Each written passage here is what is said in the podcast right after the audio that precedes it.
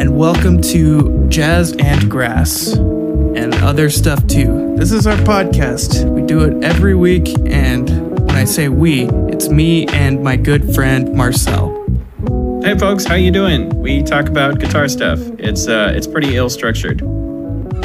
There's no structure. Also, my name's Lyman. I forgot to, to mention that. Oh, you have a name too. I think you've forgotten to mention your name in the last one actually.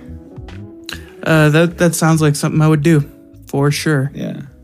Well, you know, it's kind of neat because in this episode we're uncovering mysteries that we laid out in the previous episode. We're we're kind of we're doing what Lost never did. We're answering we're answering the mysteries that we set up. Did Did you ever watch Lost? Like really get in, go down that rabbit hole? Yeah, I did. I watched Lost up to uh oh man, when they find like the bunker, what what do they call it? The hatch. The hatch, yeah. And man, after the hatch, I mean, things were getting kind of weird for me. I didn't. Uh, I didn't continue. Well, you missed out on the time travel season. Oh man, and see, I would have loved that too. I'm a huge Back to the Future fan, and I assume Lost just, you know, it was all basically Back to the Future. I really like Lost's uh, mechanics of time travel. Like everything always happened. Um, if it if it if somebody went back in time, they always went back in time. Like there is no changing the past. Right. I think that's you know I uh, even though this is a guitar podcast, I love that we're talking about this. I think that in terms of uh, time travel, you know, uh, media, that's considered like your real standard kind of straightforward steak and potatoes time travel, right? And I think that when people mm-hmm. play looser with the rules, it's kind of you you understand that you're existing in that universe and and you're just gonna play ball. I mean, like in Back to the Future, I mean, they just kind of make it up as they go, like whatever they want you know, like Marty ruins his like family and like then just like days later he slowly starts disappearing from the photograph and it's like, hey, why did why did that take so long? yeah, like ba- the Back to the Future time travel mechanics. It's like there there's only one universe, but it can be changed, uh, and I, I I'm a fan of like multiverse theory as well. Like if you go back in time, like it creates another branch of of time. Yeah. Right. And then if you have to change anything, you have to go back to that point where it converges, you know? So you can like fix what happened if you don't want to be on a certain path. Yeah. so th- this is now a time travel podcast. you know, and the funny thing is, is I pitched that to Lyman. Like when we started out, I was like, "Oh man, hey, we should do this time travel podcast. Let's forget about all that guitar crap." And Lyman was like, "Oh, that's a horrible idea. Let's do the guitar thing." And look at where we are now. so I guess time travel is other stuff too today. Um, uh, if anyone's wondering about my other favorite reoccurring segment, today Lyman is drinking out of a blue cup. Um, so uh, yeah, if you're taking notes at home, Lyman Lyman just spilled water in his lap, trying to show me the cup. That's great, man. I love that. Anyway, let's let's get into what we're going to talk about today. Do you want to introduce this? This is your idea. You have Dangerous to take ownership things. of this thing.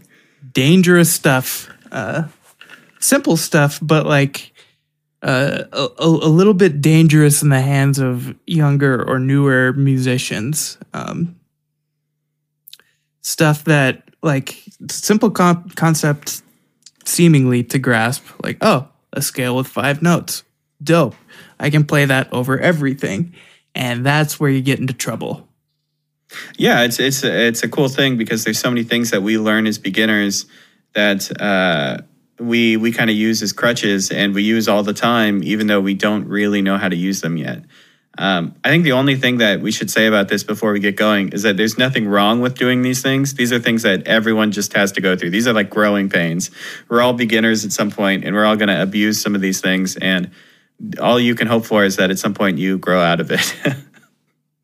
mm-hmm. For sure. I'll give you an example real quick.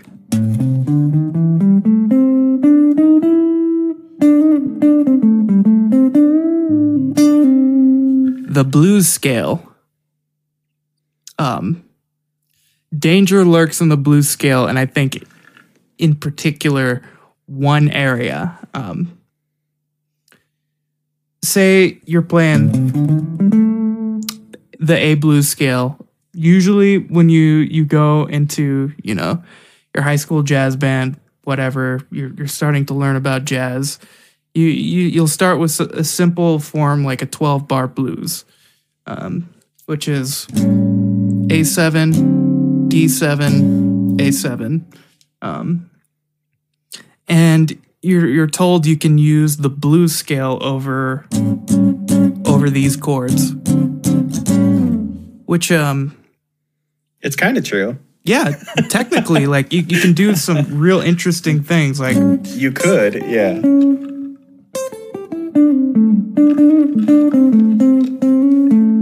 But in, in my opinion you, you gotta like th- that's the foundation that note. Uh, the major third and the blues scale doesn't contain that. A blues scale uh, does not contain c sharp which is a pretty vital chord tone over a7 Yeah, in my in my lessons in my teaching, I call that the dirty third. There is um, the the movement of moving from uh, a minor third to a major third. I call the dirty third, and it's really important to include. I mean, you can create a bluesy sound, but it doesn't make sense if you never reference the chord that's actually happening underneath at some point.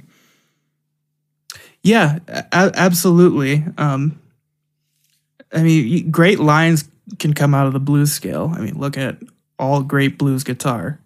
Uh, but it, it, it it's one it's one of those things. Um, you, you can play a blues lines for days, but the the context is this sort of movement. Um, over over the the four chord we're we're, we're in the key of A uh, D7 uh, uh, A blues actually works pretty well. It gives you a, a D sus 7 sound. Um, but yeah, again that note you're, you're that missing note the that major was third. a pro- sorry man. The note that was a problem that like c natural note eh, instead of now being like the flat third of the chord now it's that dominant seventh. So it works out. It's fine. It's not a problem. Um, but i mean if you want to be a real stickler for it i mean you could alter the scale in another place too to honor the chord better. Mhm. you know in that you're not honoring the third of the chord anymore right? Just like you said it's now like suspended. So i mean i think that's what we're pointing at. Like as you go over different chords the scale potentially has to be altered for it to work over those chords. Mm-hmm. When teaching blues, like what I like to do is just go over the arpeggios of the the chords uh, first thing. You got your one, three, five, and flat seven. And I'm a I'm, I'm a jazz nerd, so when I'm playing blues, I instead of going five four one uh, at the turnaround. I go two five one. Uh, so um, I I would first teach all of the arpeggios, and then I would uh sort of go go over like just some simple voice leading stuff, like this A7 shell voicing to this D7 shell voicing. Uh, you have these two harmonic color notes that are changing. So, um, like I, I, I would build my line to kind of outline that change. Like,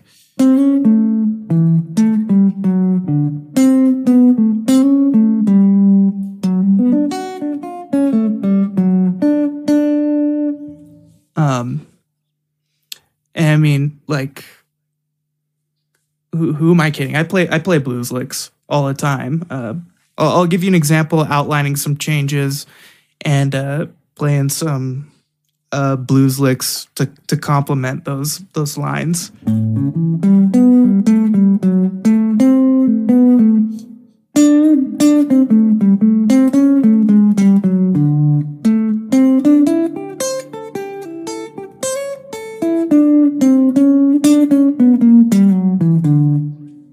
Something like that. Does that make sense to you, Marcel? Yeah, it does. I think that you know you, you can get as in depth into it as you want, um, to make it more and more sort of uh, you know complicated or a complete theory. But you know, one important thing to mention when we're talking about the one chord and the four chord when they're like in the blues like that is that there's some really interesting voice leading happening and you said it right there in those shell voicings but if you want to talk about it specifically when you go to one to four the third of the one chord moves up to be the root note of the four chord right which is big it's something we want to point out right um, you know and that that just like you said, that's kind of the crux of your line. That's what you want to point out is that those things are changing. The other one that you might notice, I mean, if you're thinking about blues like that, is that the dominant seven of the one chord um, could shift down and become the uh, third of the four chord. Uh, mm-hmm. Right, you you can point out all of these small half step movements to make your line stronger. Whereas if you're just slamming away at that A minor, pentatonic, or blues scale, whatever you want to call it, um, you're going to be uh, ignoring those nuanced kind of approaches that show that you know what chord you're playing over. Mm-hmm. Absolutely. Um, and like the place to me where I think the the blues scale really shines is just over a minor chord. Um, you can if you if you have like A minor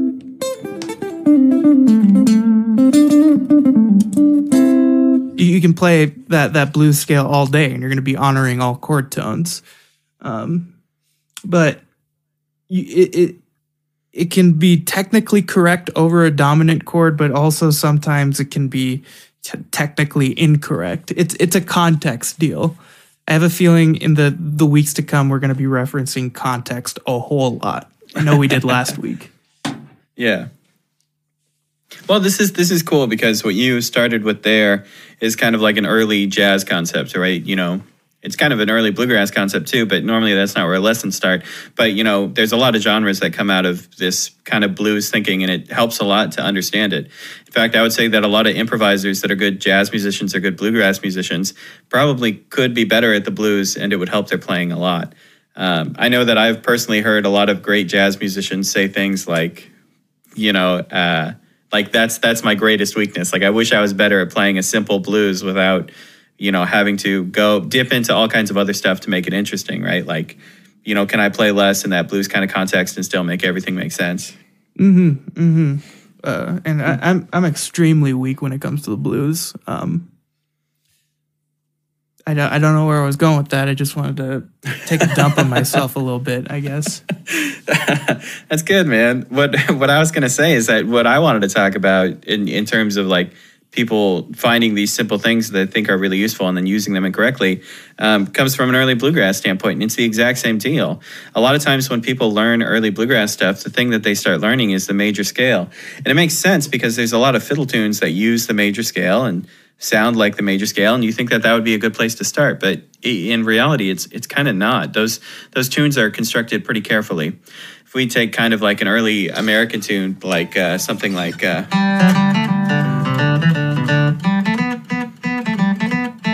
right something like that that uses the major scale that's all major scale you're not going to find any other weird notes in that melody i guess you could argue that there's some pickups but I wouldn't I wouldn't argue that super strong.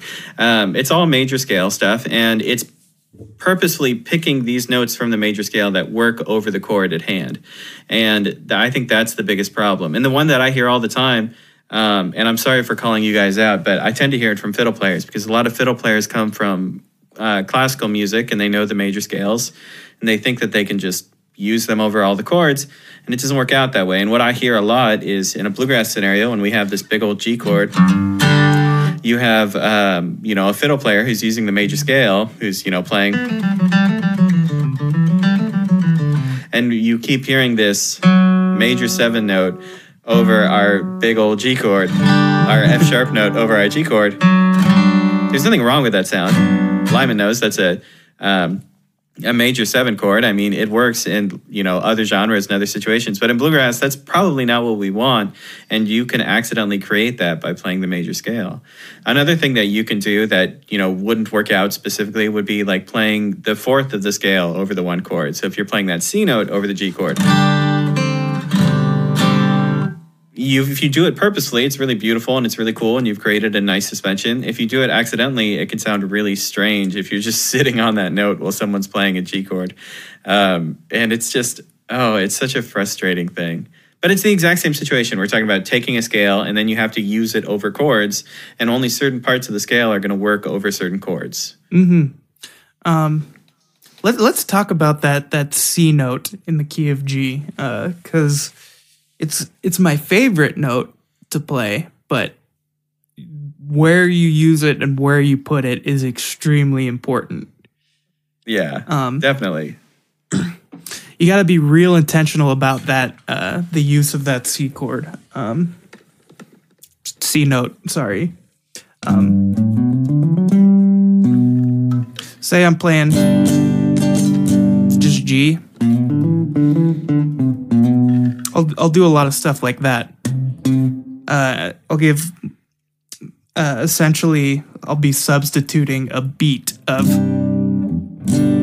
G sus seven uh, when I'm when I'm thinking of constructing my lines and I'm playing something like that.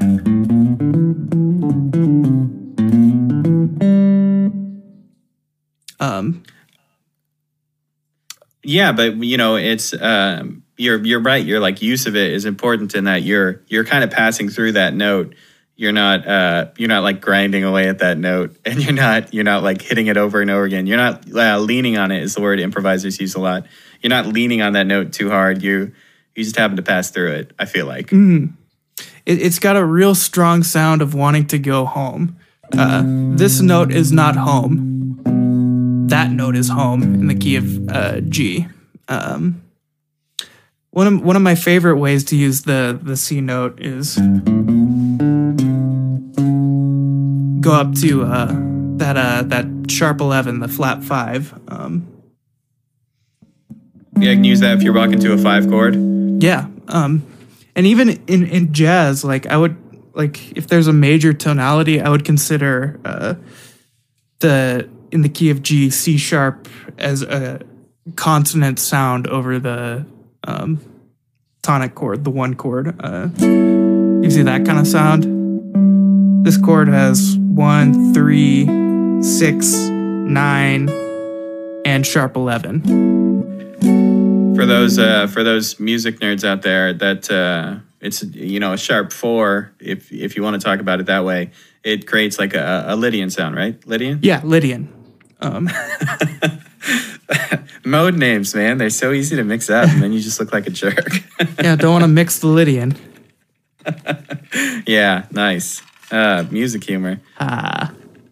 Um. Yeah, like I think Yeah, but I mean, it.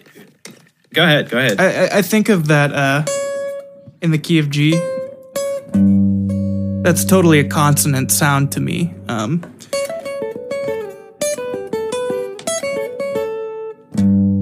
um, so if if if you're sh- playing jazz and struggling with uh, um, the key of G major playing uh, over the one chord, uh, a good scale to use would be D major because that'll give you G Lydian. But again, like that's that's dangerous knowledge. You you see the key of G, uh, don't think, oh, I can play D major and it's going to be kosher. Well, what what happens when you get to like uh, A minor or D seven?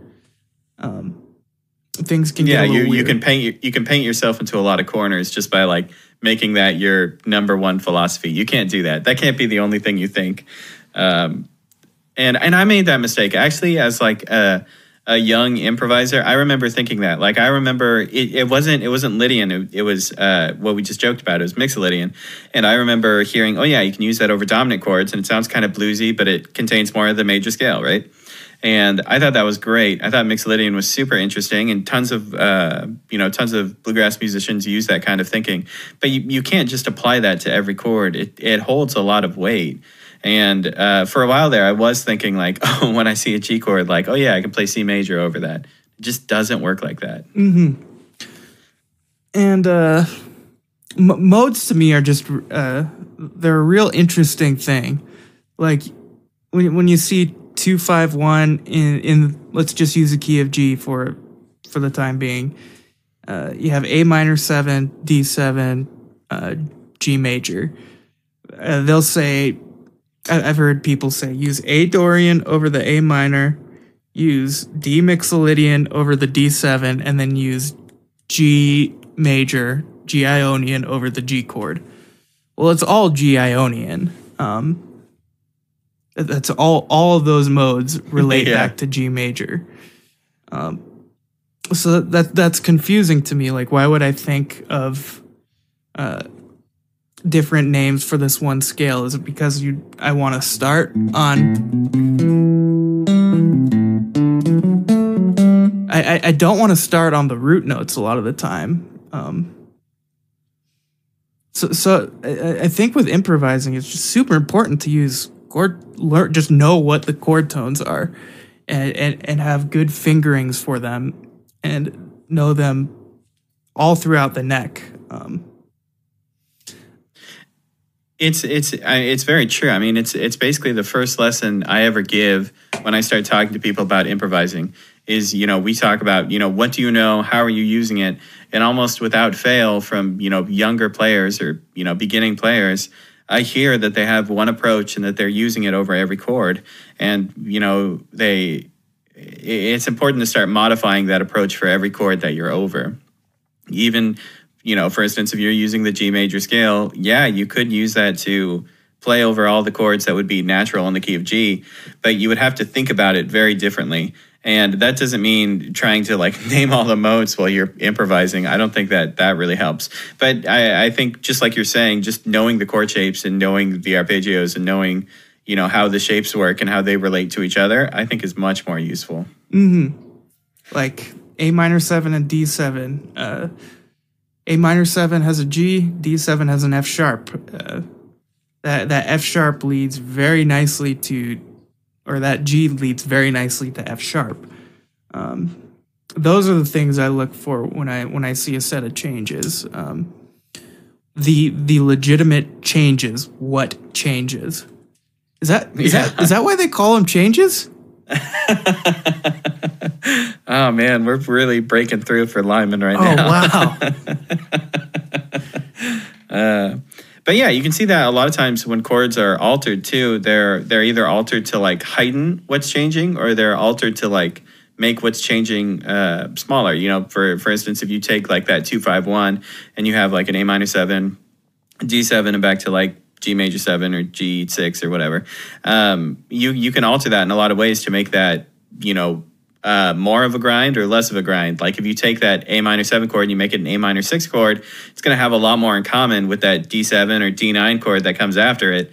And your, you know, your approach changes because hey, then you're basically playing over the same chord for, you know, two parts of the progression. Um, or I mean, you can alter that chord in a way that makes that change much more wild. If you put like in that D7 chord, if it had a sharp nine or a flat nine or something, well then, hey, there's a lot more to say right there to make that change stand out. Yeah, I, I could play a couple examples. Um, a minor 11. Uh, so that's just a A minor shell voicing. A, G, C, D. It's got the D on top, and then D7 flat 9 to G major 13. Uh, so you got. Um, and you got you, you got your basic shell voicings along with this nice melodic movement up top. Um, and you can do that in reverse as well. So A minor seven, D seven flat nine, uh, G G major seven. Um, you can also It's continue going up.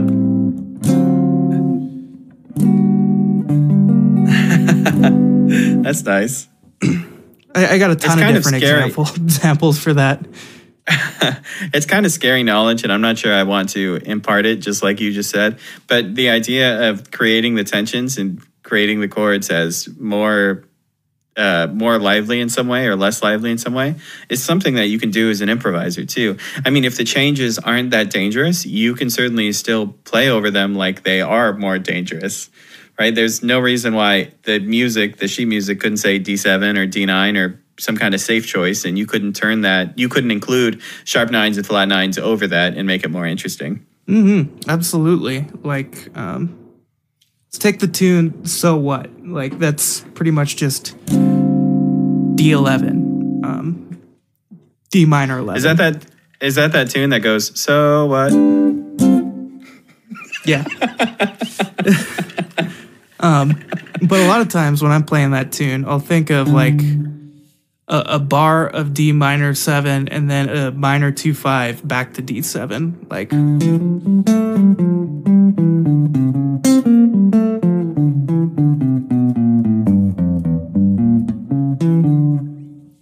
Um, I'll, I'll superimpose changes uh, all the time, uh, especially like over static tonic chords. Um, I'll add two fives. Um, I'll I'll move it in minor thirds.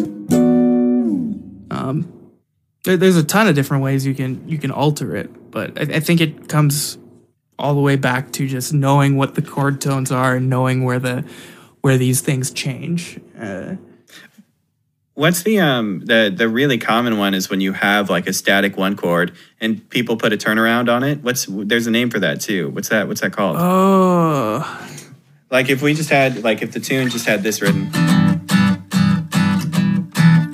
but instead I played.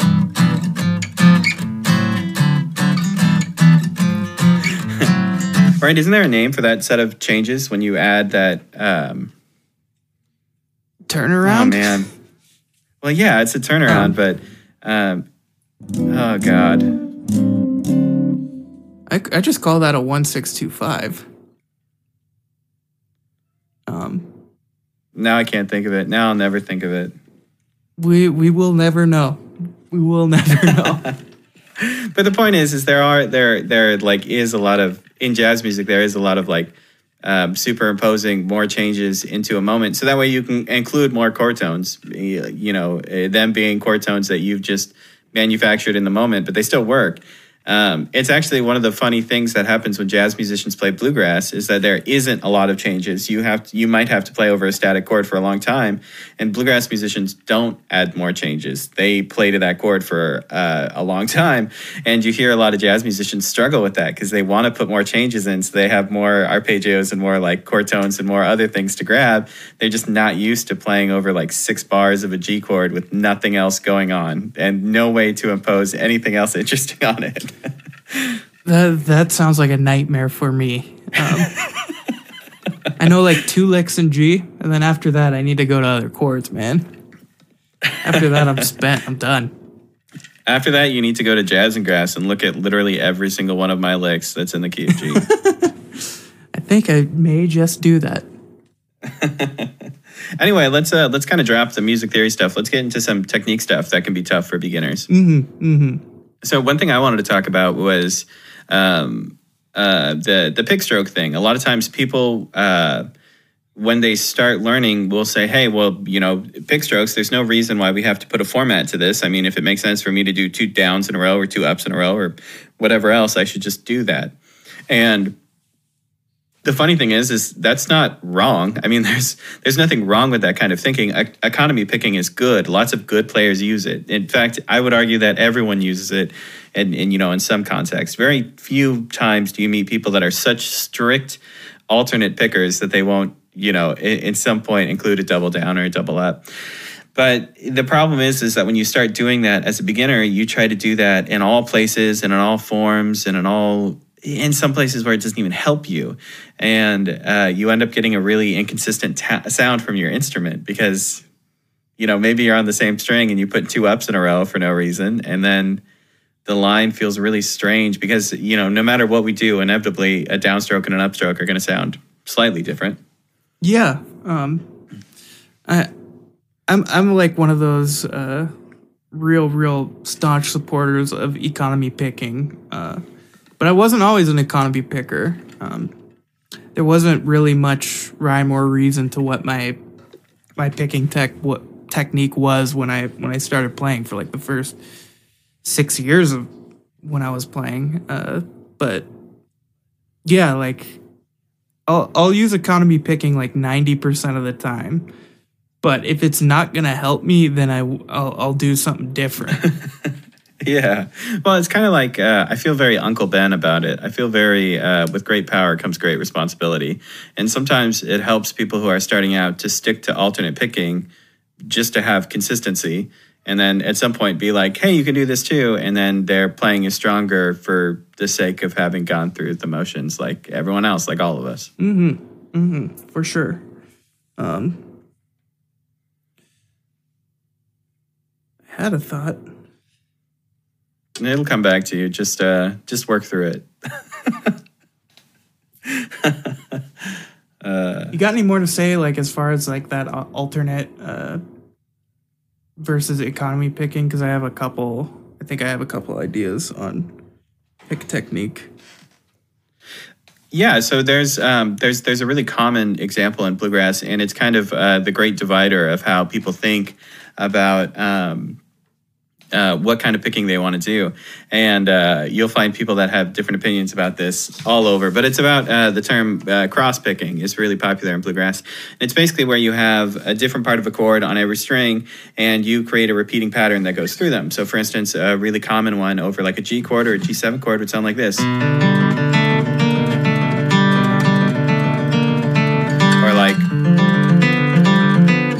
It's very like ragtimey, right? Um, but uh, uh, people will either alternate pick that or they'll use a pattern like down, down, up. And what I was just doing right now when I played it was I was using down, down, up. And it's one of those instances where I would rather use a pattern to make that more more accessible. I, I think that I think that you can get more speed out of the down, down, up in that case. I, I, I was trying to fumble through that, and that that's something where I would go down, down, down, uh, pretty much the the entire thing. Maybe that's why I can't play it very well. Um, But yeah, the reason why I would do that is because when I when I go down down and I hit the next up, it's already putting my pick in the motion to return to doing the down down motion, right? So I'm. It's not only about conserving the motion; it's about making it so the motion repeats and you know you're conserving as much energy as possible every time you play it. how do, how do you get that upstroke? Like, what muscles are you using in your hand?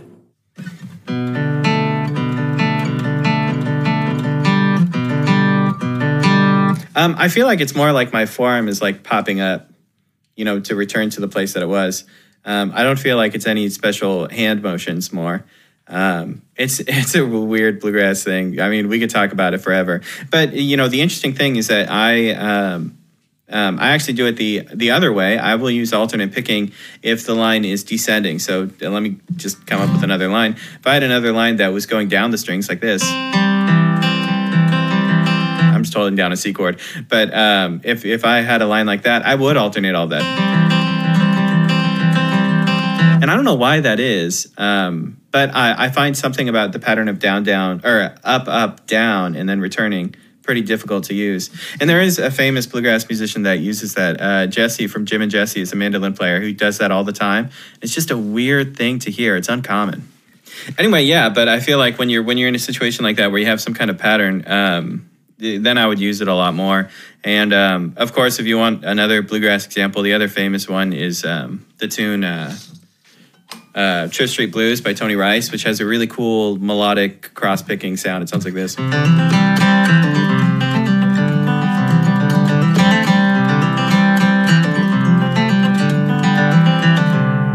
And there's there's so much going on in that, and you're playing so many chord tones on different strings that the only way to really accurately get those out is by including some double downs or some double ups. And it's something that uh, messes up a lot of bluegrass players because bluegrass players do use a lot of alternate picking, and then it's like, all right, there's this one standard, this one famous tune, but to play it, you have to use some economy picking. And man, if you uh, if you want to hear some people mess up how a guitar part goes, Church Street Blues is a great example. There's so many people who are like kind of close, but it just doesn't sound right. as as as far as pick technique goes, and uh, th- I feel like this this one's gonna bridge our next topic a little bit. Um, swing, swing time, and swing articulation, Oh yeah. and and I have some some some thoughts on on this. Uh, so so I'm I'm pretty opinionated on this one. Um, you when when you again when you go into when you enter your high school jazz band and you see you you look at the sheet music and it says two eighth notes equals quarter note triplet eighth note triplet. I think that is in 90% of the cases wrong. wrong. wrong, wrong, wrong. Yeah. Um, and, and, and there's a couple reasons for that. Uh, um, I'll, I'll, I'll play play like that for a second. Just play like a line.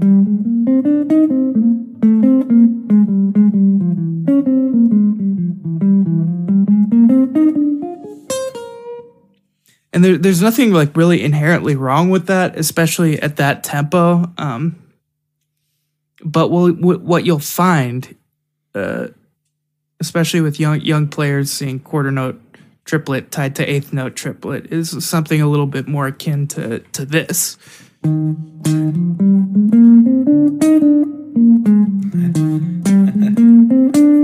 the the the accents are on the the the downbeat and um That sounded almost like a um, uh, uh, uh, a dotted eighth note tied to a sixteenth note, or rather being Oh, yeah. to a sixteenth note. Yeah. yeah like I'll I'll use that like a lot more than I use a um quarter note triplet tied to or tied to eighth note triplet um uh, I, I think that like get gets that point across a little bit more se- severely and can be used for for greater effect. But that the the problem with the quarter note triplet, eighth note triplet is the accents do not lie on the the the quarter note. Most of the time, the eighth notes are supposed to be accented, the the ands, and because of that, you can actually get away with some some really interesting stuff playing eighth notes that are almost completely even. Um,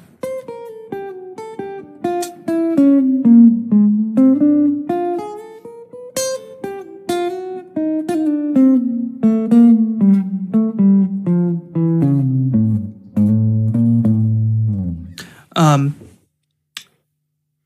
to me, swing is, is all about articulation, uh, especially playing swing on the guitar. Um,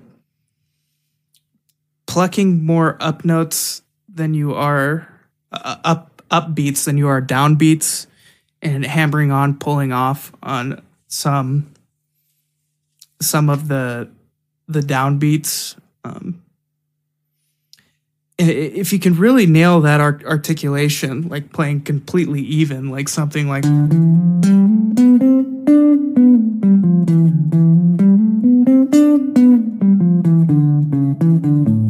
That, that's a little bit difficult with uh, string crossings. Uh, you, you can't hammer, well, well, you can, but it's difficult to play a coherent line like.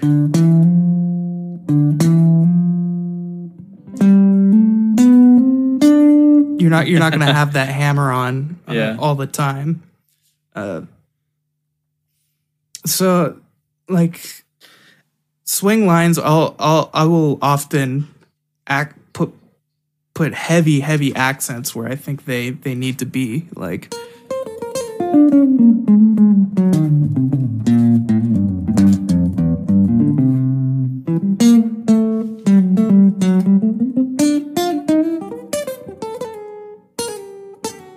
Um, So so when you're when you're when you're doing this, I mean like um I don't know, did you in in high school uh jazz band, shout out to our high school band teachers. Um woo.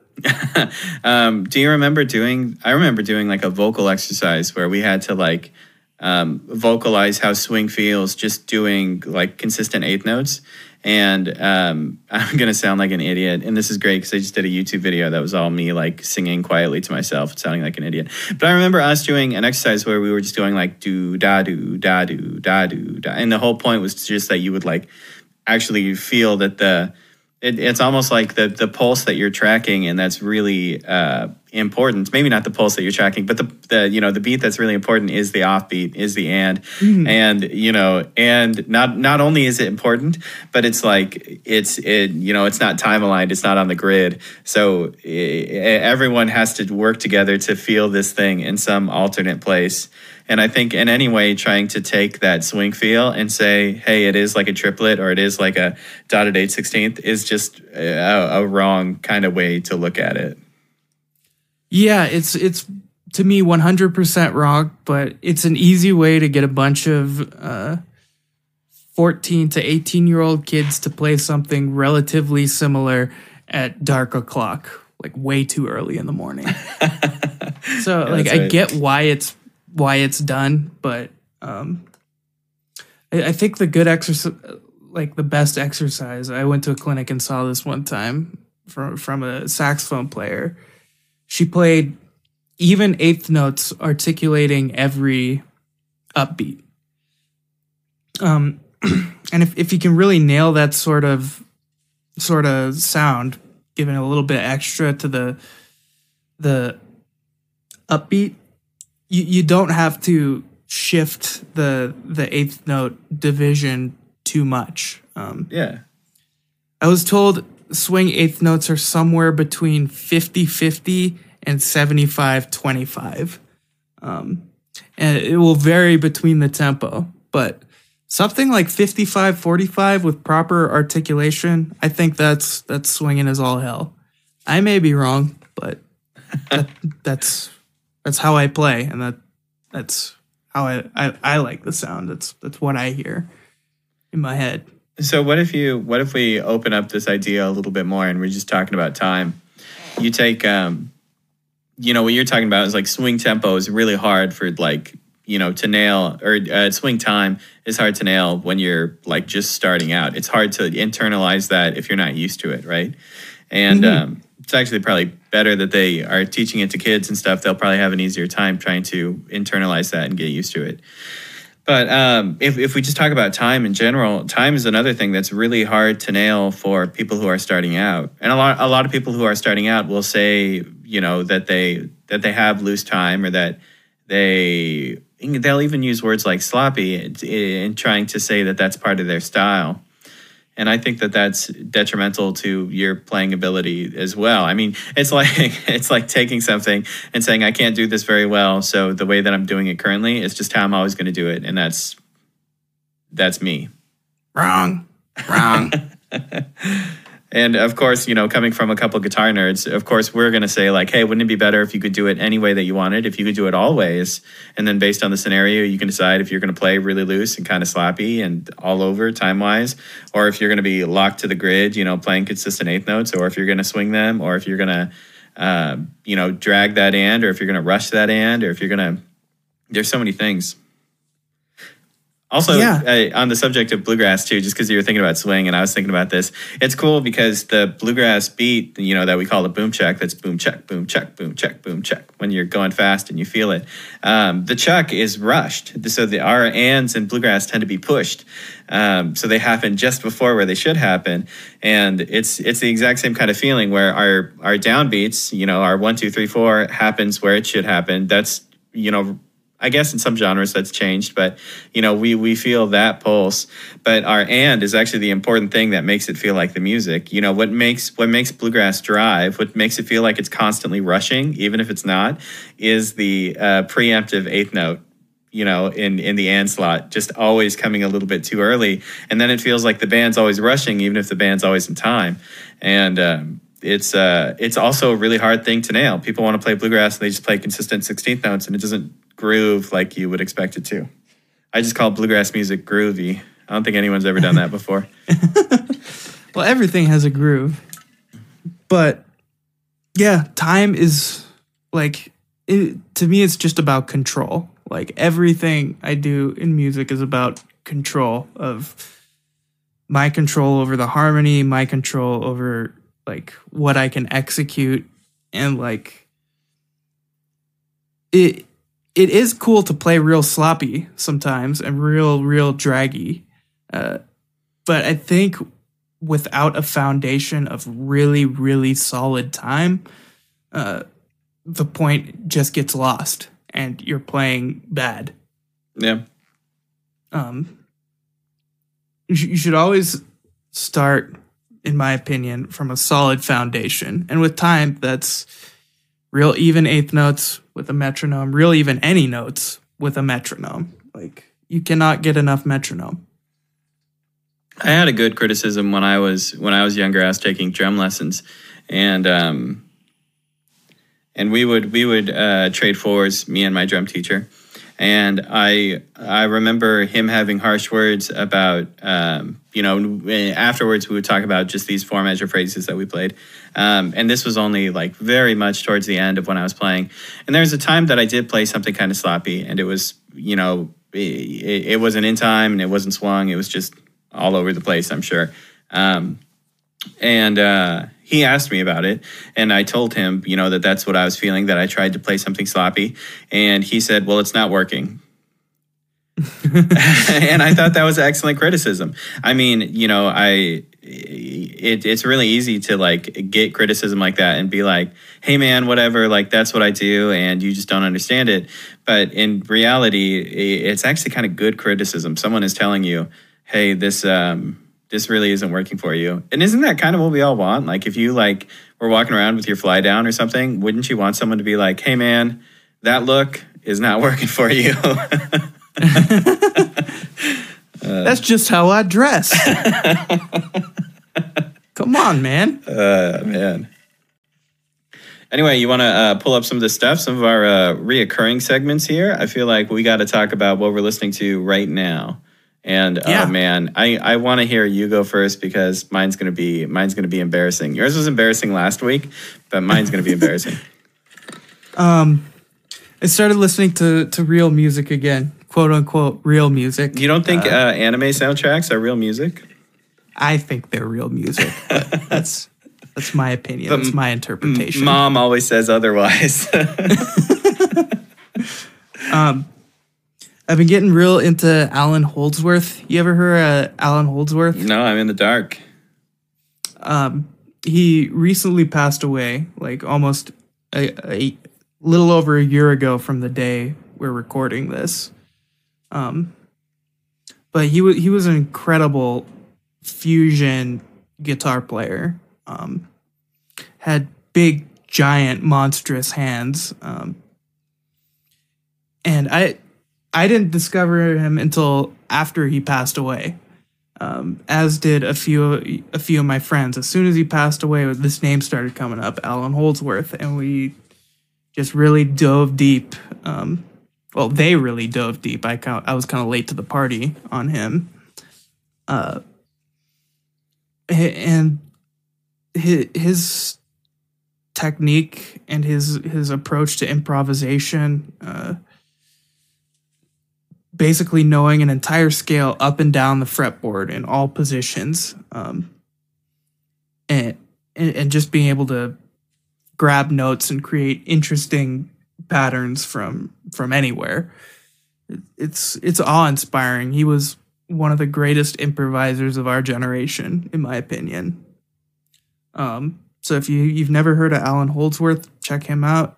Um, and I've also been listening to George Garzone again. Um, he was the in- inventor, creator of the triadic chromatic approach. I may have talked about it in the last couple of episodes, like briefly. Um, and uh, he, he- he's great. Like, check him out as well. Uh, but I'll I'll give a brief breakdown of the triadic chromatic approach. Um, Yeah, do it. I love it. I think it's like In- just the weirdest thing.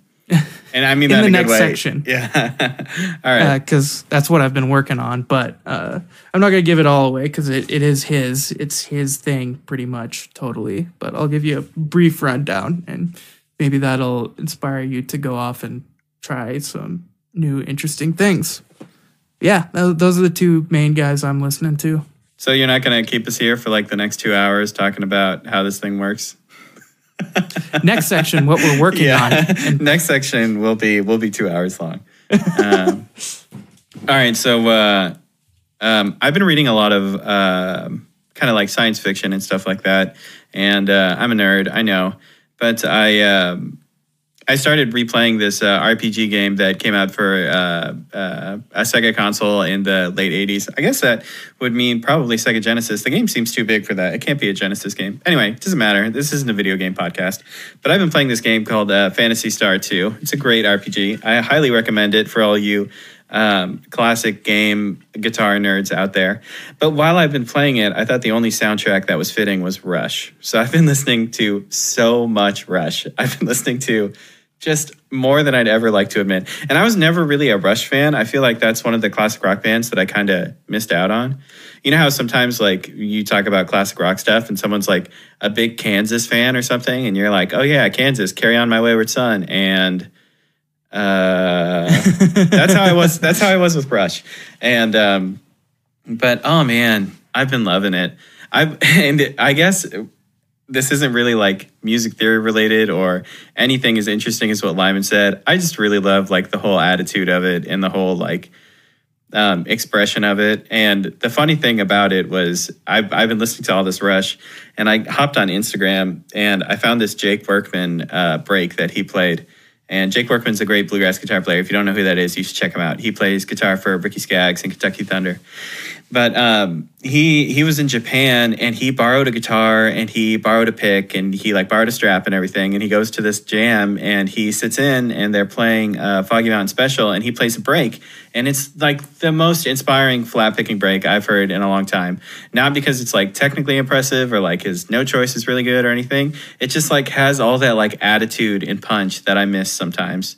And I think it's really hard to forget that like bluegrass has that and deserves it. I mean, there's a lot of genres that like have that and should use it more, but instead get really caught up in this. Not that it's bad or anything, not that it's not good, but they're really like delicate, kind of technical.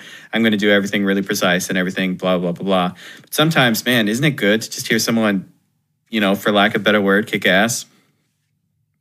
Yeah, absolutely. anyway, so that's why I've been loving Rush. Uh, you can say what you want about me and about how um, I'm no longer a good bluegrass musician because I'm a Rush fan. But I'm sure you'll still be watching my YouTube videos, and I'll be wearing a Rush shirt as soon as my Amazon order comes in. Did you really get a Rush shirt?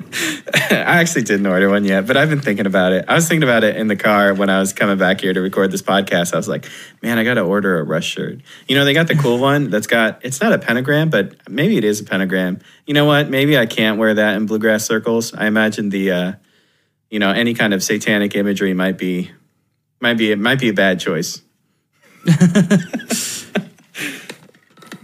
when when I moved down here to Arizona, like it started like a little jazz project. Um, this this drummer I was playing with would always call call it good, clean, wholesome music, and that that's not the the story I heard about jazz. I heard it was the devil's music. Yeah, totally. Jazz jazz is like rough music. Is if you want to talk about like um, your classic like rock and roll stories of like how people lived and died and how they played I mean, man, go read like a biography about Charlie Parker. That's like just just putting it out there. That's that's a pretty rough story in life. I mean, all of them I like that though. I mean, Miles Davis and everyone else. You can you can get into a lot of a lot of stuff there about how people lived, but um, man, jazz jazz is not not a clean genre. Mm-mm. Uh, take a listen to the lyrics or go read the lyrics of Honeysuckle Rose uh, particularly the the bridge uh, after the first two verses. It's uh, quite. at least I took it as quite uh, unsavory. Um, you know, jazz and bluegrass, them being like turn of the century art forms, have have their fair share of unsavory lyrics. Um, if you're looking for more jazz lyrics that are um, that are dicey, you should definitely read all the words to Sheik of Araby as well. Oh yeah. oh yeah. yeah. Uh, possible trigger warning there. Seriously though, it's rough. It's not. it's not good stuff in there. Um, yeah, bluegrass has a bunch of that too. Though, if you listen to, um, I mean, bluegrass is famous for murder ballads. Like, and it's funny. It's such a big part of the genre. But I I wouldn't consider like a bluegrass set complete if it didn't have a murder ballad in it you know, it's just a weird thing that we do. we sing about killing people normally loved ones too. That's pretty dope. That's really metal. Yeah, Um, it is. You know, lots of bluegrass musicians getting in fights back in the day too. There's some classic uh, first generation people like uh, Jimmy Martin, who was a famous bluegrass singer. I'm sure you bluegrass fans know, but he um, there's a little uh, book about him where he uh, he goes and visits the Grand Ole Opry, which he was never a member of. They never made him a member of, and when they eventually asked him, he was like, you know, screw you guys, it's been too long, I won't even do it now. But um, he shows up. They let him backstage and everything because he's famous. I mean, there's you can't say no to the guy. He can walk around. He can hang out. It's all his friends. And um, you know, he's like in his 80s at this point, and he tries to get in a fight with some people, and he's like yelling at people before they go on stage, and he's like obviously intoxicated. He had to have someone else drive his limo there. It's just incredible. The whole story is wonderful. Um, Wait, he was driving his own limo? no, no, no, no. Someone, uh, a, a writer went out to uh, to interview him, and uh, Jimmy Martin says, "All right, we're going to the Grand Ole Opry." And though he's wasted, he puts on this. They're called nudie suits. They're like embroidered suits. They're called nudie suits. He puts on his nudie, and they uh, they get in the limo, and Jimmy Martin's like, "You're driving." It's this giant like Cadillac limo, and the writer has to like figure out how to get it out of the driveway, and then like is a chauffeur all of a sudden. Not his job. Funny stuff. That's hilarious. Uh. I, I, I called shotgun one time in a limo. Oh, what happened? It was a mistake. It's actually not even my bit. That never happened. It's a Mitch Hedberg bit. I apologize. Rest in peace. Oh man. Anyway, uh, how about we talk about what we're working on right now? Um, I think I think you're going to be doing a lot of talking because I my my what I'm working on was going to be more of a question to you as well. So why don't you go first? Okay. Um, did I go go over this last week? Uh, the sus seven chords. I know. I know. I went over those. Yeah, you talked about that. I've been working with the arpeggios of those chords. Um, did I did I did I touch on that? Because I, I feel like this is a relatively new development for me. No, go ahead. Um, so like uh,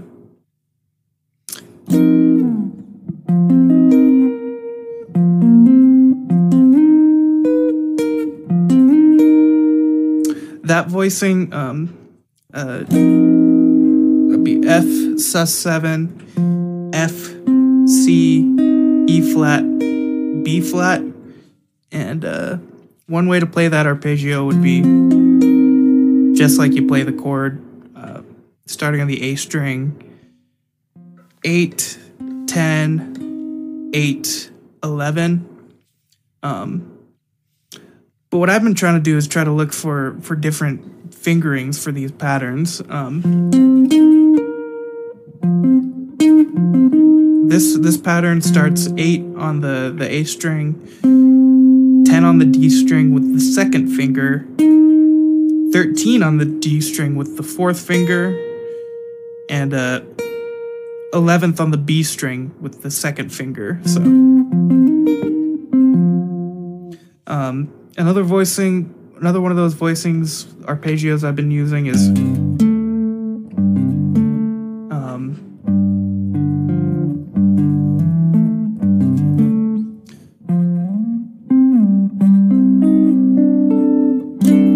that inversion. Um, so that'd be up top here. G 10 fret A string, C 10 fret D string, 7 uh, That'd be D, seventh fret, G string, and A, tenth fret, B string. I've been taking this this voicing.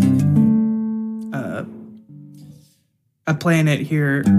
Three on the E string, on the low E string. That's a G. Three on the low A string. That's a C. Five on the low A string. That's a D. And seven on the the D string. That's a A. And I've been moving moving them up in a in groups of minor thirds. Um, you can do that with the same fingering, or you can uh, I use that first fingering and then six, six, three, five, and then starting on the the A string four. Uh, it's pretty much the same as the first voice voicing.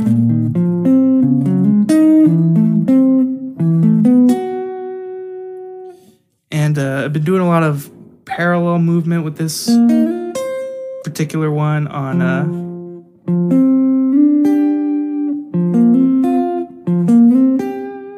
on the DB, DGB, and GBE string sets. Uh,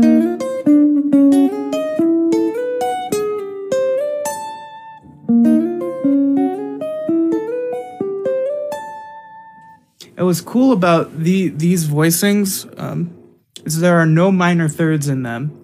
So if you move them in minor thirds, uh, you'll have four different chords. Um, uh, and that would equaling a total of 16 notes. Um, and when you play through that pattern, moving in minor thirds, you get all 12 tones and only four notes are repeated over the course of, uh, say, you're playing eighth notes, two bars. Um,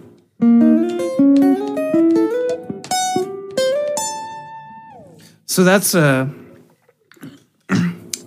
that that's an interesting way for me to play sort of outside. I can start from somewhere and know I'm gonna land somewhere safe, like with a little bit of quick quick basic math. Yeah, it's like a it's like a bus. You like hop on on a stop, and you can like use it to get different places, knowing that you can hop off in another location and be okay. Yeah, exactly. That's that's the thing. Um,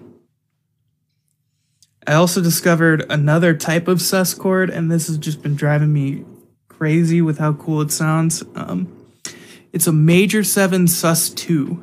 Uh,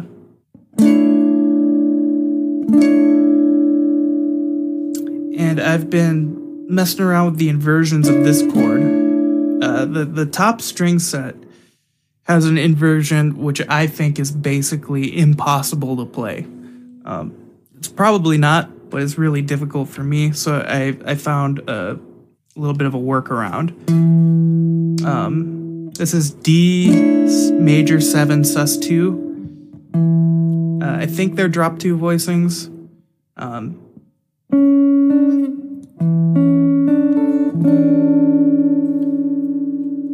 this chord, um, this is the chord that I, I, would say is almost impossible um, to play on those four strings. So I add in the the A string, seventh fret on A, uh, sixth fret on G, uh, third fret on B, fifth fret on E. So that gives you E, C sharp, D, A. Your next uh, inversion, seven, seven, five, nine. That gives you A, D, E, C sharp.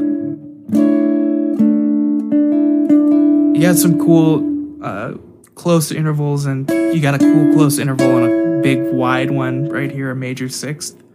Um, the next inversion is C sharp E A D. It's interesting because it's got that flat nine in it. Um, and that's 11, 9, 10, 10. And then this is where I started losing my mind. This voicing right here. This is 12, 14, 14, 12.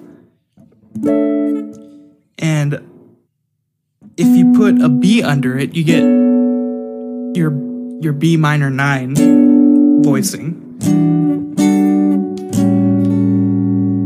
And that this sound was a sound I used all the time. I never even thought to check out its inversions. So uh, and this one's always hard to grab.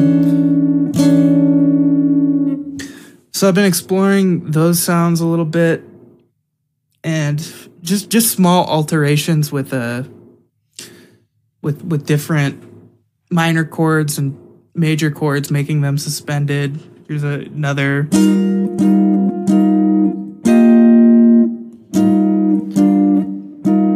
This is like G minor uh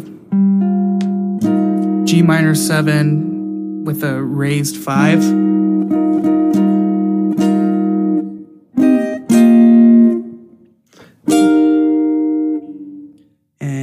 This one would be. um, I feel like what's important to take home is that when you like when you find a sound you like or something you enjoy, you know, don't be satisfied with with the place you can do it. Like turn it into a system. Like find it everywhere and make it like you know work on it, incorporating it in such a way that it becomes part of your language in in a greater sense, right? Yeah, absolutely. Like, thank you for for bringing me back down the earth because I, was- I was about to go off the rails there for a second. Uh, Lyman's La La Land there for a while. And I promise I will include tab to all those voicings uh, this time. Um, and I'll go back and put tab for And the don't make stuff. promises you can't keep.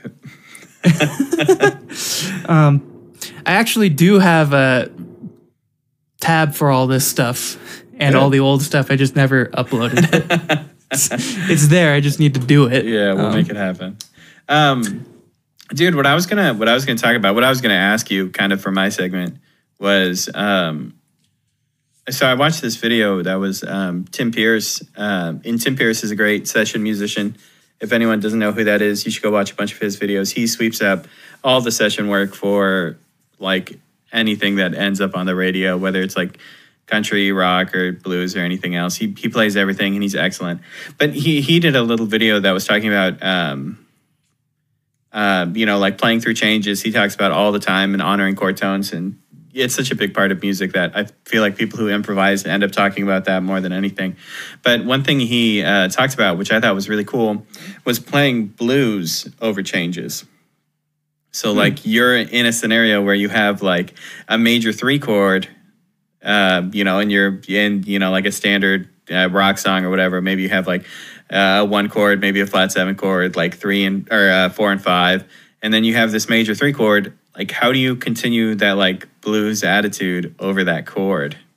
And I thought it was such like a cool talk and a cool thing, and it um, it drew a lot on like guitar techniques. Like, of course, like no matter what, like bending up to the third is going to feel like bluesy, right? So even if it's like a new chord in a new situation, right, you can always like bend up to the third, and it's to like do a thing, right? Um, or you know, if functionally the three chord does a certain thing, like if it's leading to um, like the sixth chord, the minor sixth chord or something, then you can like toss a seven on that, and you can start turning it into more of like a blues situation. But I um, I just really like the idea because when we think about blues, we tend to think of it as like only kind of applicable over these certain basic chords. And when you take it to a greater extent, like how do you play blues over, you know, a flat six chord or something? Are you asking me how I would approach that? Yeah, yeah, yeah. My my question was going to be like, how would you take something like that? Like, if we took a weird chord in a normal song, like, how would you try to play blues over that? Because I was trying it personally, and um, you know, I was using just the stuff that I said to you right now, and I thought it was just like the coolest exercise. Easy. I would run away. I'd run far away. no, just kidding. Um, I don't know, man. Let me see if I can't like come up with something.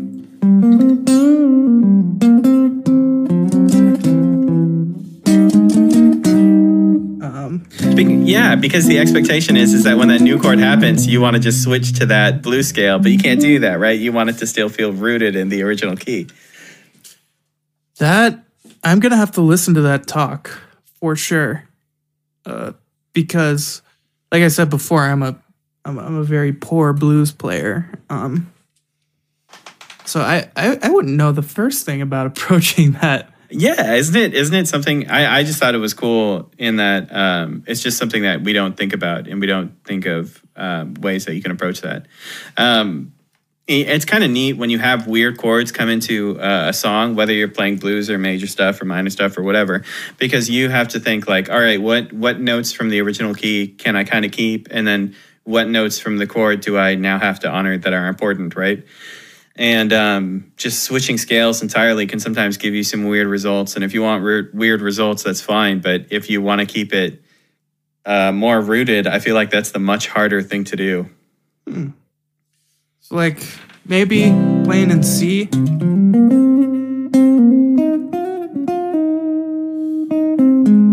Uh,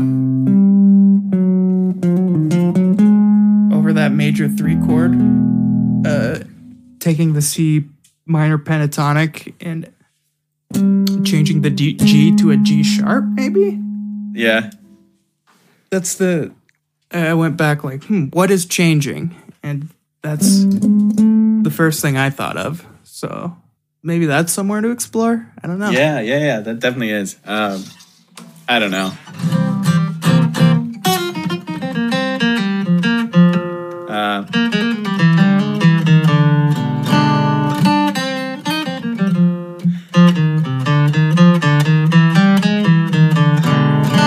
It's so it's so tough, you know. You I feel like when weird chords come up, you want to start incorporating them in a way you know, or you want to make it jazzy, or you want to do whatever. But how do you play blues over it? Makes the makes the problem so much harder. Yeah.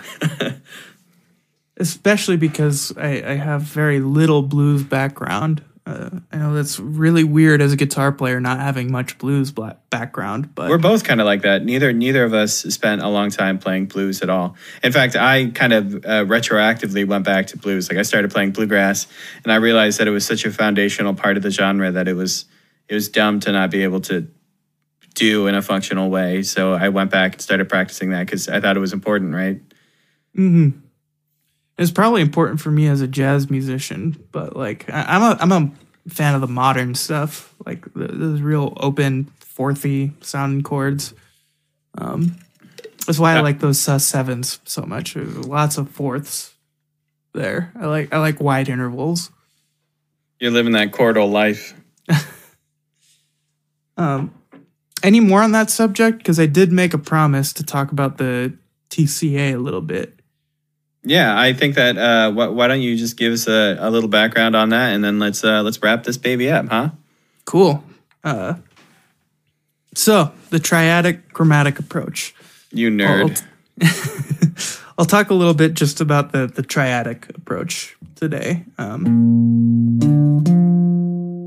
you have four different types of triads: major, minor, augmented, and diminished. Um, so you want to kind of group those into sets. We'll we'll go with major for now. Um, play a you, you play a major triad and then you have two choices to make based on your last note uh, you can either go up one half step or down one half step major triad with half step in between now now here's where it gets a little bit tricky that is a- against the rules for the sake of argument. Uh, you- Why is it want- against the rules? Um, when you choose a new triad, you want the inversion to be uh, different. It, it it needs to be a, a, a not not a repeated inversion. So going up and then down. Let's see what we have available to us. We have that. Um, we also have and we have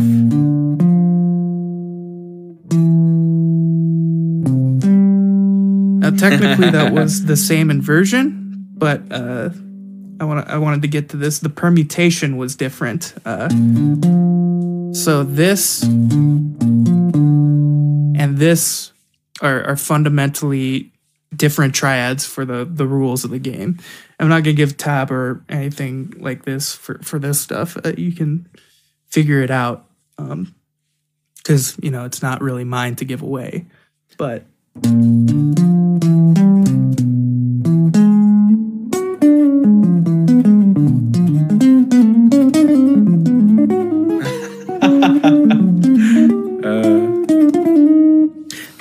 Um, Um, Isn't it that- funny that to like come up to, to like come up with a way to play outside and play weird notes, we need a system. Like we we can't just play randomly. Like that's really hard for a human to do.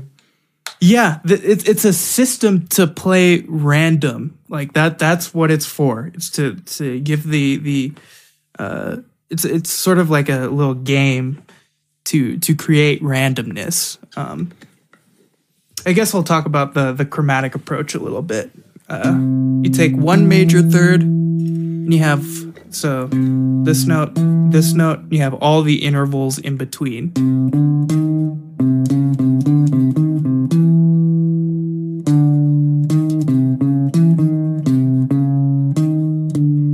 and you don't want to repeat yourself uh, in that respect either. You want to play an interval, then a different interval. And so combining those two those two sorts of ideas together, you get uh,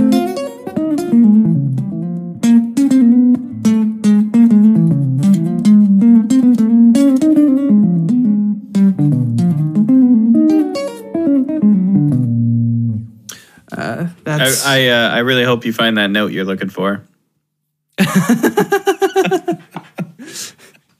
yeah, it's it's a system to play play randomly, um, and uh, it's an it's an interesting way to get to new places, like where you you may not have uh, thought you would get, like starting B flat.